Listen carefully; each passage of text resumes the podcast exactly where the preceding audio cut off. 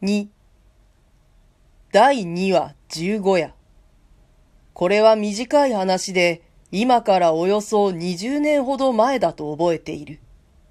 芝の桜川町付近が宿改正で取り広げられることになって、居住者はある期間に皆立ち退いた。その中であるタバコ屋。確かタバコ屋だと記憶しているが、あるいは間違っているかもしれない。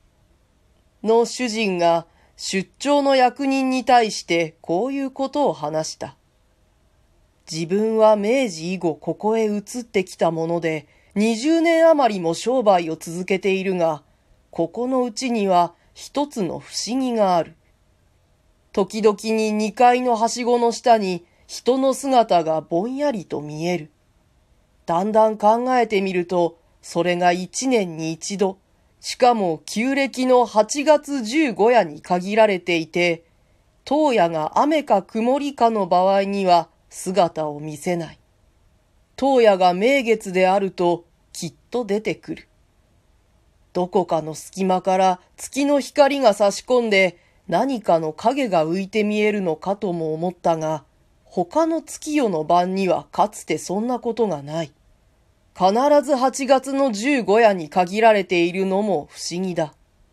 人の形ははっきりわからないが、どうも男であるらしい。別にどうするというでもなく、ただぼんやりと突っ立っているだけのことだから、こっちの度胸さえ座っていれば、まず刺したる害もないわけだ。この主人もいくらか度胸の座った人であったらしい。それにもう一つの幸いは、その怪しいものは夜中に出て明け方には消える。ことに一年にたった一度のことであるので、細君をはじめ家内の人たちは誰もそれを知らないらしい。あるいは自分の目にだけ映って他の者には見えないのかもしれないと思ったが、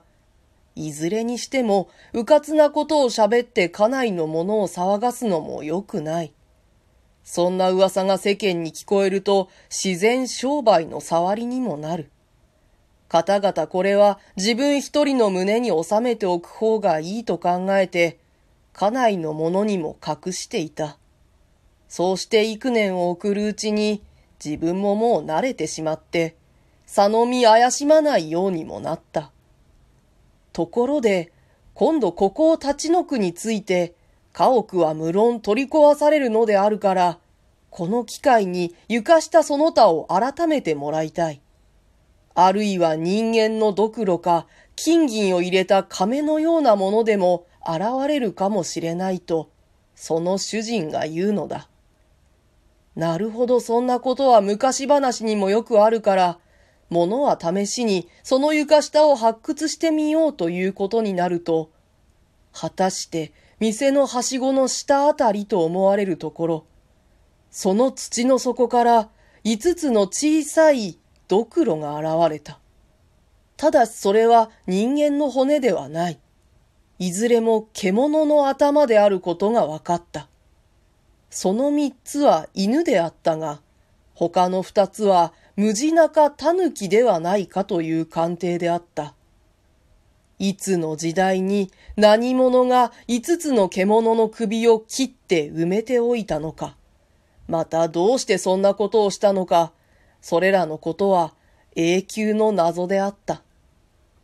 二三の新聞ではそれについていろいろの想像を書いたが、